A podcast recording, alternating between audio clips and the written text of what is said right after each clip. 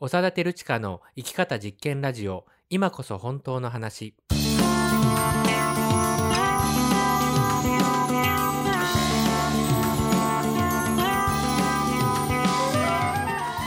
嘘っぽすぎるこの世の中で自分らしく生きるためにはどうすればいいのか。この番組ではあなたと一緒にさまざまなテーマを掘り下げながら本当の自分を生きるためのヒントを見つけていきます。この番組は NPO 法人連携者と合同会社パルルマが共同制作しています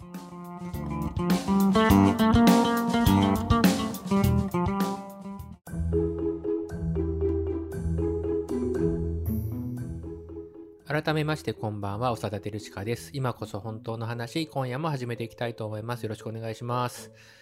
えっ、と、私たちのこのオフィス、今ね、この収録をしてるのも新宿の、まあ、都庁の近くなんですよね。で、新宿駅からもまあ10分弱ぐらいかな、歩いたとこなんですけど、あのね、駅前に IKEA ができたんですよ。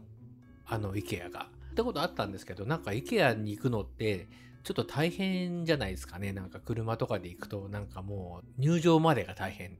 また入場したら入場したでコースが決まってるので、ちょっと延長コードだけ欲しいみたいな 時には1個1時間かかるみたいな感じですごい大掛かりな感じだったんですけど、新宿の IKEA をこう何フロアにも分かれてて、駅にも近くて、なんかちょろっと買い物行くみたいなね、ことができる IKEA では、なんか同じものが売ってるんですけどね。IKEA 的なものがいっぱい売ってるんですけど、ちょっと新鮮でしたね。300円とか400円ぐらいで掛け時計売ってて、で、なんかもう驚くべき安さ、驚愕プライスみたいなの書いたんだけど、多分ね、もう誰も驚かないんだよね。なんか500円ぐらいで掛け時計売ってそうでしょ ?IKEA だとね。15円とかだったら驚くかなとかね。そんな風に思いました。はい。えー、まあそんな感じです。じゃあいつものメンバーの自己紹介いきましょ連議者の中川です。はい私あの先日知人とファミレスに行きまして奥の席に行きたかったのであの大丈夫ですかって店員さんに聞いたらあのちょっと近くで勉強してる方がいらっしゃるんですけど大丈夫ですかねって聞かれてちょっと何言ってんのかよくわかったんですけどえ勉強してるお客さんの近くに通すけど、通していいですかいいですかって聞かれて何がダメなのか分かんなかったんだけどまあ大丈夫ですってその知人と言ってで言って別に普通に静かに勉強してる男の子が4人ぐらいいるだけなんですよ、うん最終的に何のことだか全然分からないものだったっていうお前ら騒ぐなよっていうことですかね。そんなことないよね。そうそうそうそうねね謎のあねー勉強大丈夫ですか？謎のジャブを受けたっていうことですね。はいはい。はい、連携者の島です。はいえっと、私はですね、あの、会社勤め、同じ会社に15年ぐらい勤めてるんですけれども、今日なんか書類を書いてて間違えちゃって、修正ペンを使ったんですよ。うんで、考えたらその修正ペン、私が入社した時に配られたもので、15年ものってこと？15年使ってるの、はいはい。でそういえば修正ペンってなくならないなと思ってネットで調べたらやっぱりなくならないらしくて普通に10年以上使えるんだって。知ってた？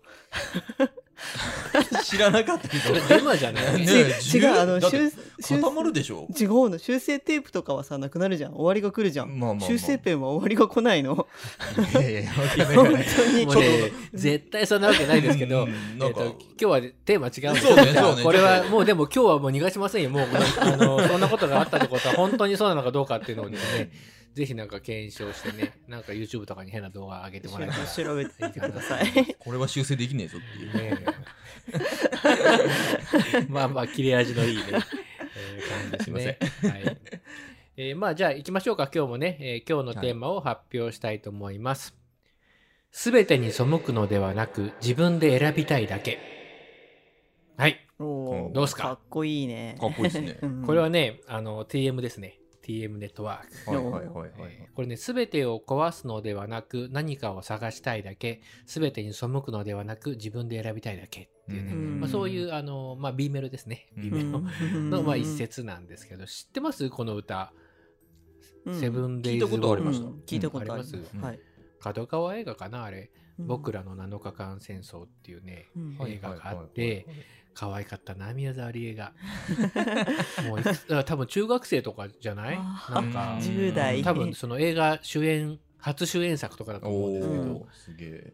宮沢りえは姉が見たことあってあとてつもない美人だった玉宮沢りえさんスケート場に宮沢りえがいたああそれは可憐でしょうね。多分それも10代の時あーそうなんだ。まあ、とにかくそのねまあもうかの有名な宮沢りえさえんがその初主演した映映画の主題歌ですよね、うん。まあもうもちろん小室哲哉さんも若かったですけど、あ まあそうでしょうまあねそうね。みんなわかるもううちの皆さんも記念さんもみんな若かった僕も若かったです、はい。はい。えー何ですかこんな話 これねまあだからちょっと古い歌だし、うん。その反抗期の子供たちが、うん。その大人から何か押し付けられたものうん。にこう抵抗していくんだけどただその壊したいとかただ拒否するっていうことじゃなくうて、ん全てを壊すのではなくて、うん。その自分でねうん。探求したいんだと、はいはいはいはい。ね、ただただこう背く、うん。ねあの天の弱なこと言ってるわけじゃなくて自分で選びたいっていうふうに思ってるだけなんだっていうそういううん。はいはいことはいはいはいなんですよ。うん。はいはいはい。はいでまあそういう若者のね本当に若い子たちのその心の声みたいなのをまあうん。代弁してるような歌詞うんうん。と、まあ映画を見るとなおさらねそういう感じがするんですけどでこれってなんかね今のこの自分とか日本社会って日本だけじゃないかな。なんかうんうん。そのコロナ以降のね社会にすごく通ずるなみたいなことを思ってふっとこの歌詞がなんかあうん。って思ったんですよ。うん。ふあちょっとよくねなんかわかんないですけど。ちょっとね今ねあの新しい生活様式とかさ、うん。まあ、ニューノーマルとかさ、なんかいろんなこと言ってるじゃないですか。はいはい。で、えーあれ選んでないでしょ？選んでないですね。ね。そうですでね。まあちょっと軽くは背いてるじゃないですか。はい。でもなんか新しい生活様式なんてよみたいな。うん。あんなくだらねえものはよみたいなそんなことは思ってないですよ、うん。別に。そうね。そうね。うん、でもそれマスクしないなんて人間じゃないなとか、うん。ね、なんてやつなんだとかは思わないんですよ、うん。僕はね、うん。はい。思う人がいたって構わないですよ、うん。構わない。僕はでも思わないんです、うん。でなんかそういう自分の心情を言い表してるうん。感じがちょっとしたので、でまあ別にそのコロナのその新しい生活様式みたいなことに限らず、うん。そういうのってあるんじゃないのかなって思って、まあ今日はテーマにしてみました。うんはいはい。はいはいはい。あどうですかね？なんか自分で選びたいなみたいな。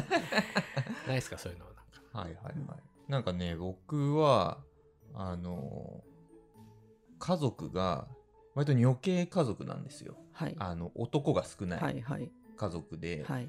で、だからね、こう、男だろっていう、男だからこうだろうとか、男だから期待してるよっていうことを割と言われることが多くて、うん。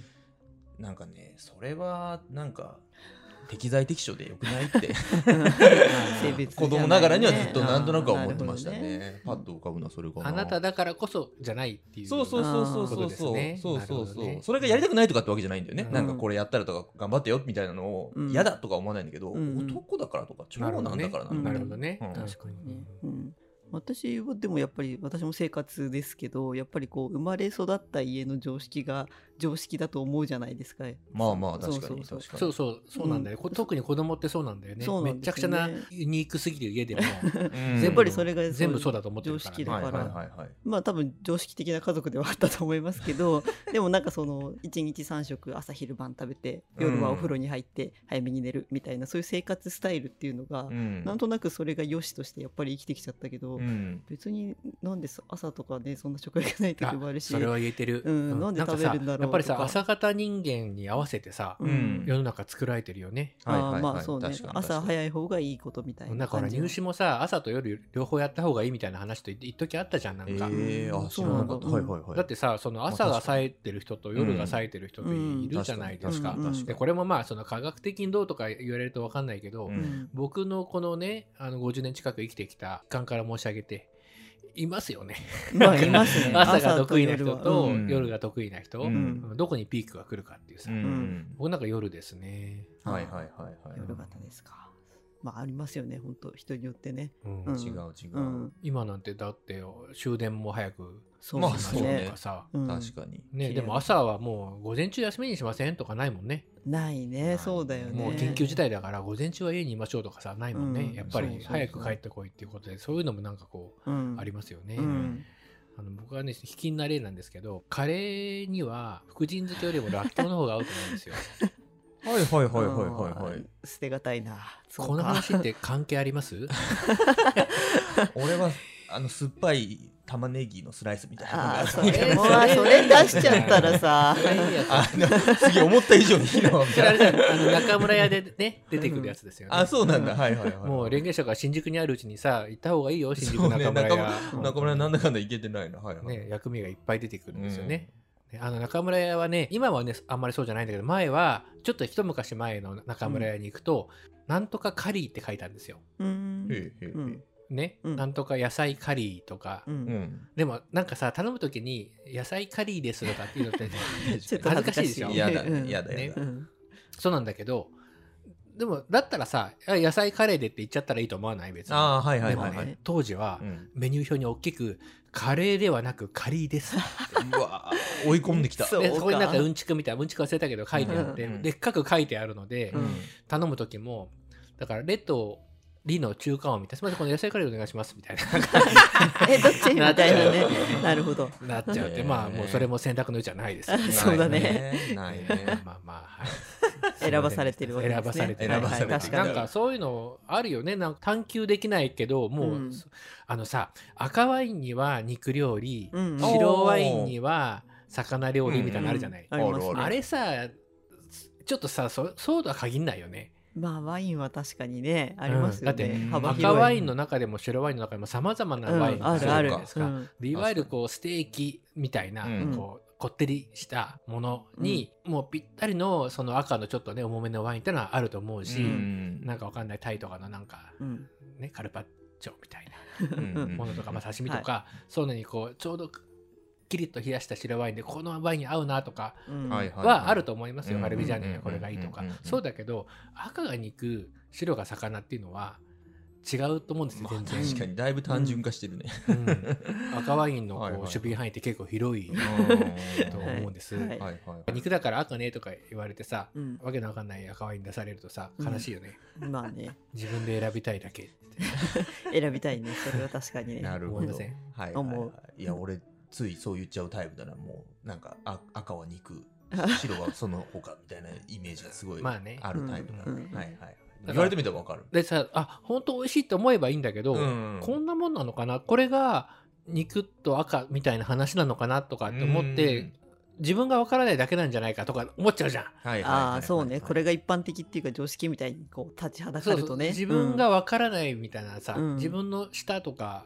なんかさまざまなものが未熟なゆえに、理解できないんだみたいになっちゃうと、ううん。なんかさ嫌じゃない？そうね確かにあとはあのそのねさっきの、えー僕らの7日間戦争」っていうのが、まあ、子供たちがそのはい。主人公のうんお話なんだけはいどうん。どういうふうにこれから生きていくかみたいな話っていうのも、うん。まさにこのパターンだと思うんですよ。うん。ね、その進路、うんうんねどんな進学するのかはい。就職するのか、はい。でも進学と就職のどっちかしかないのとかさ、はいはい。例えばそういうような話、うん。なんかそれももろにこういうのあるんじゃないのかはいな。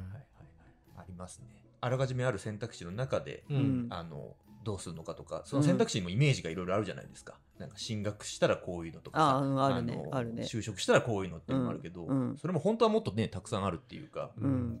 なんかあの丸つけてくださいみたいな感じでさ、うん。い言われるじゃん。アンケート用紙みたいな、うん。進路ってさすごいそういうふうにものすごくざっくり扱われると思うんだよね、うん理系ですかそうね。文系ですかそうだし。そうでしたね本当に。なんか本当に丸つけてくださいみたいなうん。感じで言われて、なんかちょっときょとんとしちゃうみたいな、うん。そうね。この中にはないですみたいな。別にさラーメン屋でさトッピング選んでるわけじゃないんだから、うん。ね、ラーメン屋のトッピングだったらさ、まあしょうがないよね。そうね。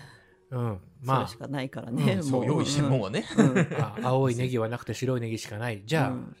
白いネギでいいんじゃないかなって思うけど、うん。なんか自分の進路においてはそんなのはおかしいよね本当そうだったらね。ねうん。うん。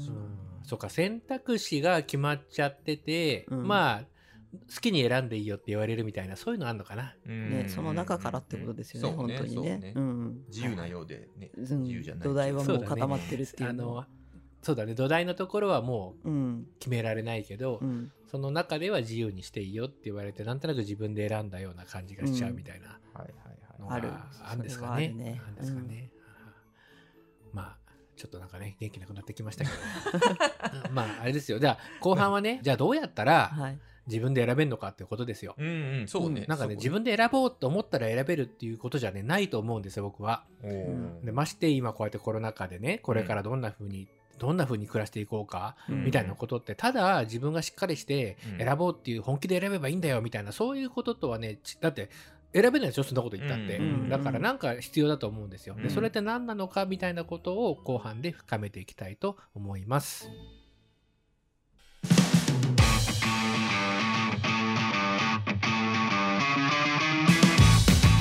育てる地下の生き方実験ラジオ今こそ本当の話。今回は全てに背くのではなく自分で選びたいだけというテーマでお送りしています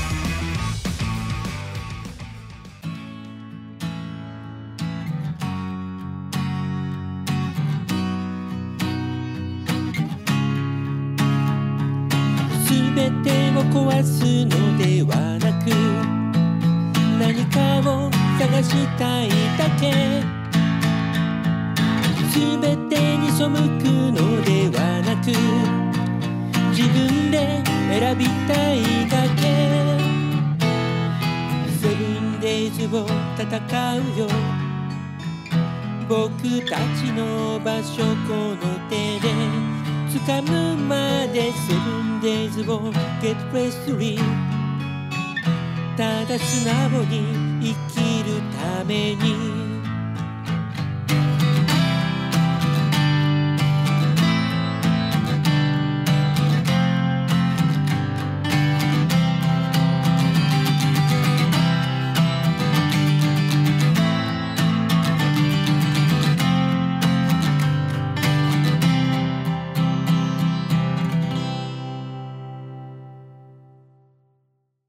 はいじゃあ後半です。まあねその進路の話なんかもして、うんうん。えーまあ自分で選んだ気でいるけど、うん。その選択肢みたいなものがもう最初から決まっちゃってて、うん。その中から選ばされちゃってたみたいなことって、まああって、ううん。んえーそれってこう自分で選んだっていう感じがないからこうぐちゃぐちゃしちゃう、みたいな問題、が最後に出た話なんですけど、うんなんかあります、うん。あのね、俺、まあ、進路選択は本当そうで、うん。大学卒業の時にあ目の前にあったのが就職公務員試験、進学、うん。ありがちね。ありがちなね、うん。まあ代表的なやつよ、うんうん。で特に何もあんま深く考えてなかったのね、うん。でいろいろ就職活動もやったんだけど、うん。結局なんかよく分かんなくなってきて、うん。で でなんかこうもうこうなったら徹底的によく分かんなくなった方がいいやって思ってうん。でなんか船に乗ってこぎ出したり。とか。まあそれでもまあインターンとかしちゃったんだけどでもなんかあんまりその就職を目的とするインターンっていうよりかは、うん。とりあえずここで働かせてくださいみたいな感じの千イン尋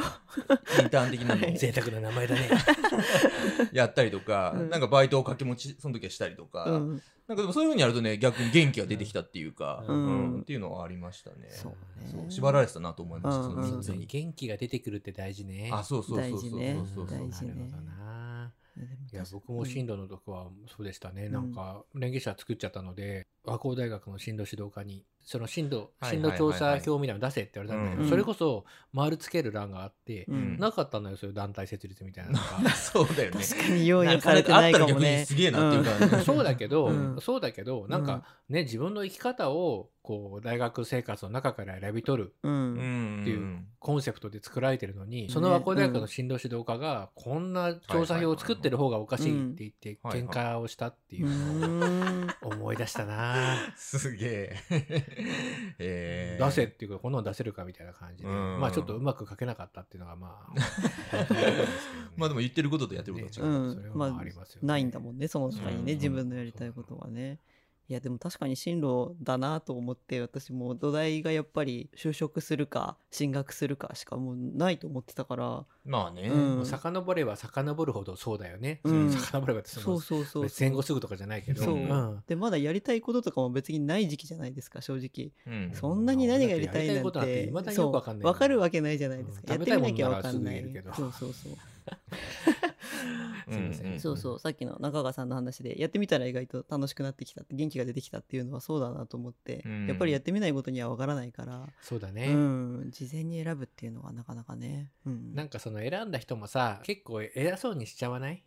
なんだろうねやっぱその役割を演じなきゃいけないみたいなところがあるのかな。選んだなりにこうさ、その立場をちゃんうと、ん自分で選んだんですみたいなさ、うんはいはいはい。なん。かあはい。ると思うんだよでもねこれいや選んだ人もいるのは分かってるよ、うん。そうだけど結構ねみんなね自分で選んだふりをしてると思うね。う。うん。んだってさその選択肢を何も吟味せずに。うん。そう。ね。そうだね。ね。うん。なんかその選択肢は無批判に受け入れてその中から選んで選んで選んだってさ、うん。うん。威張ってても、う。うんん。なんかどうなのってそうだね。ね、うんまあたまたまそのこれ食べ物ならさうん。ねたまたまその中にもうこれがちょうど食べたいんですっていうものがあればいいけど、うん油ギトギトの食べ物がいっぱいうん。なんかねなんか油多めのラーメンとかさ、う。うんんなんかなんか串カツとかなんか、はい。ねアヒ,、はいアヒージョとかね、うんあってあアヒージョアヒージョがいいんだよ今俺はオリーブオイル持ってこいみたいな感じだったらいいけど、うん。なんかさっぱりしたもの食べたいなとか、うんうんうんなんか白いご飯とちょっとなんかあればいいんだみたいな時には、うん。その中から選べないじゃないですか。選べないですね。ね、うん。そういう時にどうするかだよね。そうですなるね。ほどね。うん。確かに。食べ物だったらそういう時はねどうにかする気がするけど、うん。進路になると途端に思考停止になってたところはあったかもな、なんか進路ってさあのイメージできないじゃん。できないできない。ね。うん。例えばさあのプロ野球選手になるって進路だってあると思うの。うん。確かに確かにあるある。ね、で俺も当時はねとか 嘘だけどあのプロ野球選手になるっていう進路が存在するのは分かってたよ。うんうんうんうん。でもなんとかいけねえかな俺もとか思わなかったんだよね。つまりイメージできなかったの。自分がプロ野球選手になるってイメージが、うんうんまあ、できなかったし、うんまあ多分俺の周りも誰もできなかったと思うんだけど、うんうん。なんかそういうことだと思うのよ。うんありますね。で分かんないじゃん。多分ねプロ野球選手にはなれなかったと思うんだけど、うんうん。そ同じような構造でイメージできないだけで自分が、うんでもやろうと思ったらできたことってうん。いっぱいあるはずなんだよね。うんでそのイメージできないものってさその前例がないとか、うんうん。なんか周りがみんなそれはないって言ってるからなんとなくうん。除外しちゃってたみたいなことで、なんかちょっと宝物的なものがもしかしたらそうやってこう流れ出てる可能性はあるよね。うんうんうんうん。そうだね。なんかでもやっぱ毎日いろいろ決めなきゃいけないことってあるじゃないですか。まあまあ 生正直本当だって朝うん起きてさ、そうね。な何食べるからさ、うん。どう動くも含めてさ、うん。本当別に誰もね決めてくれないから自分で決めなきゃいけないし。ね、次のラジオのテーマどうする？みたいな。そうそうそういうそうね。そういう大事なこともあるし本当に。うん。本当に些細なこともいろいろあって。そうですね。かなり嫌そうに言っちゃったけど。でそうなると、うん。なんか本当決めなきゃいけないことたくさんあるからいちいち全部を吟味するっていうのは、まあ、大変なんだと思うんだよね。まあでもそれは、言えてるね。いやそそれあるよよね。なんかさ、31種類ぐらいあると選びづらいんだよね。あうん 選択肢が多いとってこと？どことは言わないけど。うんでね、あの、レンゲ社も昔、金魚玉コーヒーっていうカフェと、うんうんうん。あのプリンの通信販売をしてたんですよ。うん。で、やっぱりさ、十数種類あったわけ。うんうんうん。31は作れなかったんだけ。ど、はい。で十数種類ショーケースに綺麗に瓶に入ったいろいろとりどりのプリンが並んでると、うんうん。お客様いらっしゃって、あ、どうしようってうんなって、うん。で、楽しくなる人と、うん。負担な人といるんだよね。ああそうね。これどれが普通のプリンないの？とか言われて、うん。ないんですって言われて、はい。さらに困惑していく。もちろんその時になんかこれがこういうのおすすめでとか、うん。甘いの好きな方と苦手なあんまりうんとかまあそういうのはこううんあって、うんうん。あのちゃんと進めるわけだけど、うん。なんか決めるのって大変なんだなって、いっぱいあればいっぱいある方がいいじゃんっていうことじゃないんだなってうん。その時にすごくね、思ったんだよね。うん確かに。楽しいと思える時もあるけど結構自分のね感覚を知ってないと選べないじゃないですか。そうだね。他人にも流されちゃうしそこにいる場のさ、うん。まあまあそういう情報とかね、うん。そうなのかなとかうん。思っちゃうと確かに選ぶの大変よね。なんかフードコートとか行ってさ2周しちゃうこととかあるよね。あるね。決められなくてね。全然あるね。まああるある。1回目はまあちょっとうん。まず見ただけですよみたい何かな感じで。何か 俺の日常に風穴を開けてくれる店がどっかにあるんじゃないかと思って 一周してでも見落としたんじゃないかと思ってもう2周して、うん結局吉野家行っちゃうみたいな。うん。そうそうそう。でもねやっぱ決めてる場面の時の自分って、うん。なんかその時の自分を表してるから見たくなかったりするんですよ。だからなんかちょっと調子悪い時って決められないから、うん。そのこと自体が結構嫌で、うん。だからなんかこうだからもう簡単なのを選びたくなるみたいな、うん。その決める自分を感じたくないから、うん。なんかその決めなくていい場所に行くみたいなのはうん。あるかもしれないなと思った。そうなだね。決めるっていうこと自体が結構大変なんだよね、決めりゃいいじゃん。はい好き好きに決められるんだから自分でって言ったってその、うん。ねさっきのプリンとかと一緒でさ、うん。色とりどりあるだけでもちょっと負担感があるっていうこともそうだし、うん。ましてその中からちょうどいいものがパッとこれって思うものがない、ううん。んね、どうしてもいいものが2つ3つあって迷っちゃうならまだねまだいいけど、そうね。まだマシだけど、そうね。うん。そうじゃないとなおさら大変っていうのは、まあ、ありますようん。ね。なんかだからこう生き方のところ、うん。新しい生活様式とかもまあ暮らしそのものですよね、うん。そういうものって本当にこうあ幅も広いし、うん。すごく自分に密着したものでもあるじゃないですか、これはだから本当決めるの大変な部類に入るよね。そうね。そう本当そうですね。なんかそのぐらいはある程度の自由がないと、うん。本当は厳しいなとは思うんだよね、うん。みんなだって同じ生き方ある程度してくださいっていうふうに言われるっていうのは、なかなかの制約だとは思うんだよね。うん。そうね。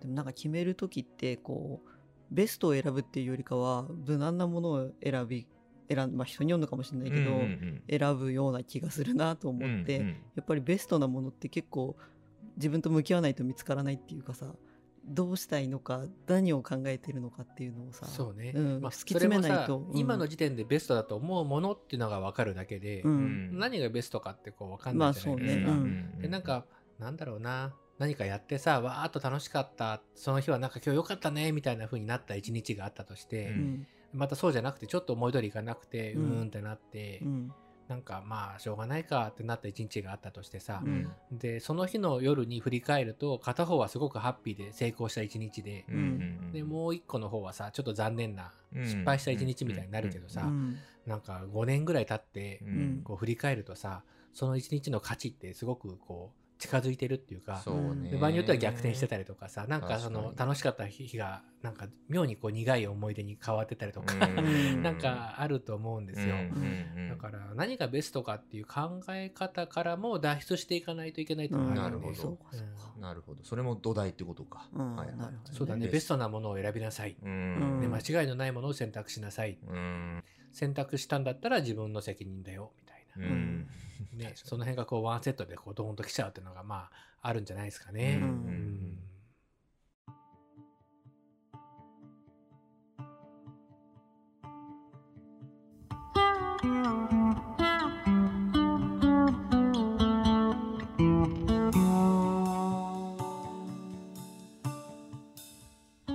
はい、そんなこんなで、えー今回もそろそろお時間です。中川さん、今日はいかがでしたか？土台の話があったと思うんですけど、うん。やっぱり土台って自分の足元にあることだからなかなかこう話すのは難しいことだとは思うんですよね。あのいろいろ話してないことを話さなきゃいけなかったりするから。であとやっぱり頭で考えてるだけだと難しいっていうこともあるかなと思ってて、うん。なんかどうしてもそのなんかこう概念とか定義とかなんかそういうところの話にこう行き着いてってしまいそうな感じがして。うんだからやっぱりなんかこう実際に取り組みながらとか、うんなんかこう具体的なことを通してなんかこういうことって考えたり実践できたりすできるといいのかなっていうふうに思いました。そうだね、考えれば見つかるっていうのも一つのなんかそういうね、思い込みのまあ確かに最たるそれもそうかもしれないことかもしれないですね。はい、じゃあ、島さんはいかがでしたか？はい、なんか選ぶ時はやっぱりこう吟味することがすごく大切だなって思ったんですけど決めることもやっぱり決めないと先がないしあんまりでも決めるってことにこうなんていうのプレッシャーを感じない方がいいなと思ってとりあえずやってみたら楽しくなることもあるわけでなんかとにかく決めるってこと自体が大事だなと思って決めないとやっぱり何も始まらないので、まあ、選んだ上でサクッと決めるっていうスタンスがいいかなってなんか聞いてて思いましたなるほ。どね。はいうんまあ、確かにこう、ね、ベストな選択っていうのがないんだっていううん。前提に立つと、まあ、決めないっていうのが一番こう苦しいですよね。苦しいですね。うん。まあ、動きが取れなくなるので、うん。まあ、決めると何かが起こるので、うん。まあ、その起きたことにまた対処していく、ね。うん。まあ、自分の自分らしく対処すればいいんだっていうふうに思えるとね、うん。まあ、ちょっと気が楽になるのかなみたいなふうには思いますね。なんかね僕はあの思うのはやっぱりね急には選べないことってあると思うんですよ。うんうん。で急に選べないからいいや言われた通りで。でここは踏ん張りどころだと思う。はいはい。うん。まあ、つまり自分が自分自身をこう探求する、ね。うん。えー探今を探求してるんだっていうこうチューブラリンの状態ですよね。うん。えー決めたの決めたのっていう圧ってすごくあると思うんですよ、決めれないよ。決めたんでしょみたいな、うん。そういうなんか、えーいろんな形の圧って普通に生きてるだけでかかってくると思うんです、ん。で進路選択に悩んでる若者だけでなくもうアフターコロナの時代はうん。何年生きてようがどんな社会的地位にいようが、うん。うん、あのお金があろうがなかろうが総じてみんなそういう風にね、えーなっていくと思うんですよ。でその時になんか今自分は探求してるんだっていうさ、うん。その探求しているっていうことを自分に許すっていう態度はすごくね大事なのかなって思うんです。やっぱその吟味するっていうのもどうなのかなって。もちろん頭で考えてっていうのもあるけどでも自分にとってはどっちがこう合うのかなとかどんな感じがするんだろうって。うん。ね。うん。いちごとバナナってさ考えてどっちが優れてるかとかじゃないよね。どっちが食べたいかっていうことだよね、うん。なんか。で思わずいちごをつまんだ。うん。いちごとバナナが置いてあって無意識にポッといちごをつあなんかいちごを手に取ったところはいちごが食べたかったんだなって。なんかこういう認識の方法ってあるじゃん、うん。うん。ね自分の体がパッとそういう風に動いたから、はいはい。そっかいちごなのか、うん。なんか自分はバナナが好きだカリウムも取れるしみたいな。二日酔いにも効くしみたいな。うん。バナナは体にいいって思ってたけど今はイチゴが食べたいんだなうん。うーんみたいな。うん。でなんかちょっとそういうこう探求するっていうね自分自身をこう探していくっていうのかな、うん。まあ、そういうのをこうありにしないとまあ難しいのかなっていう気はしますよね。はいはいあと中さんの言ってたさその土台？うん。うん。土台っていうのがさなんかこう盤石だと思ってたわけよ。まあねうん。そうね。ね。はいはいはい。そんななんかわけのわかんないウイルス来たぐらいでさ、うん。壊れるとか思ってないじゃん。うん。ね。でこれこそがもう盤石の地盤だと思ってたのがなんか薄いコンクリートのコーティングみたいなさ、ものだったんだっていうことがそうですね明分らかかっちゃった、にねなってね、だからコンクリートの薄いコーティングの上に建ててたものって今どんどんこう傾いたりうん。崩れたり、うん。ね、なんかもうなくなっちゃってたりとかするわけですけど、うん。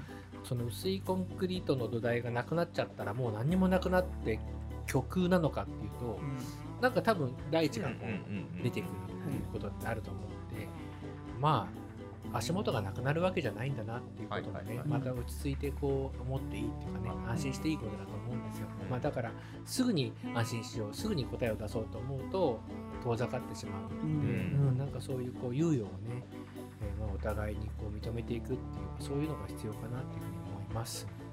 うん。まあね、連携者が始めた遊びカンパニーとか修行カンパニーでね、あの最近よく紹介してるので、あ、なんかどっかで聞いたなっていう人もいらっしゃるかもしれませんし、まあ今日初めてね、何かの縁で聞いてくださった方は概要欄とか見ていただきたいんですけど、まあそういうまさに、えー自分自身をこう探求したりだとか、そういうすぐにこういう成果を出そうとかじゃない、ね、うんででもまあガチでそういうのをやるっていうね、場として作ってるので、なんか今日のね、こういう内容を聞いて共感してくださった方なんかはぜひね、えー遊びや修行にえー いらしていただけたら嬉しいと思います。はい。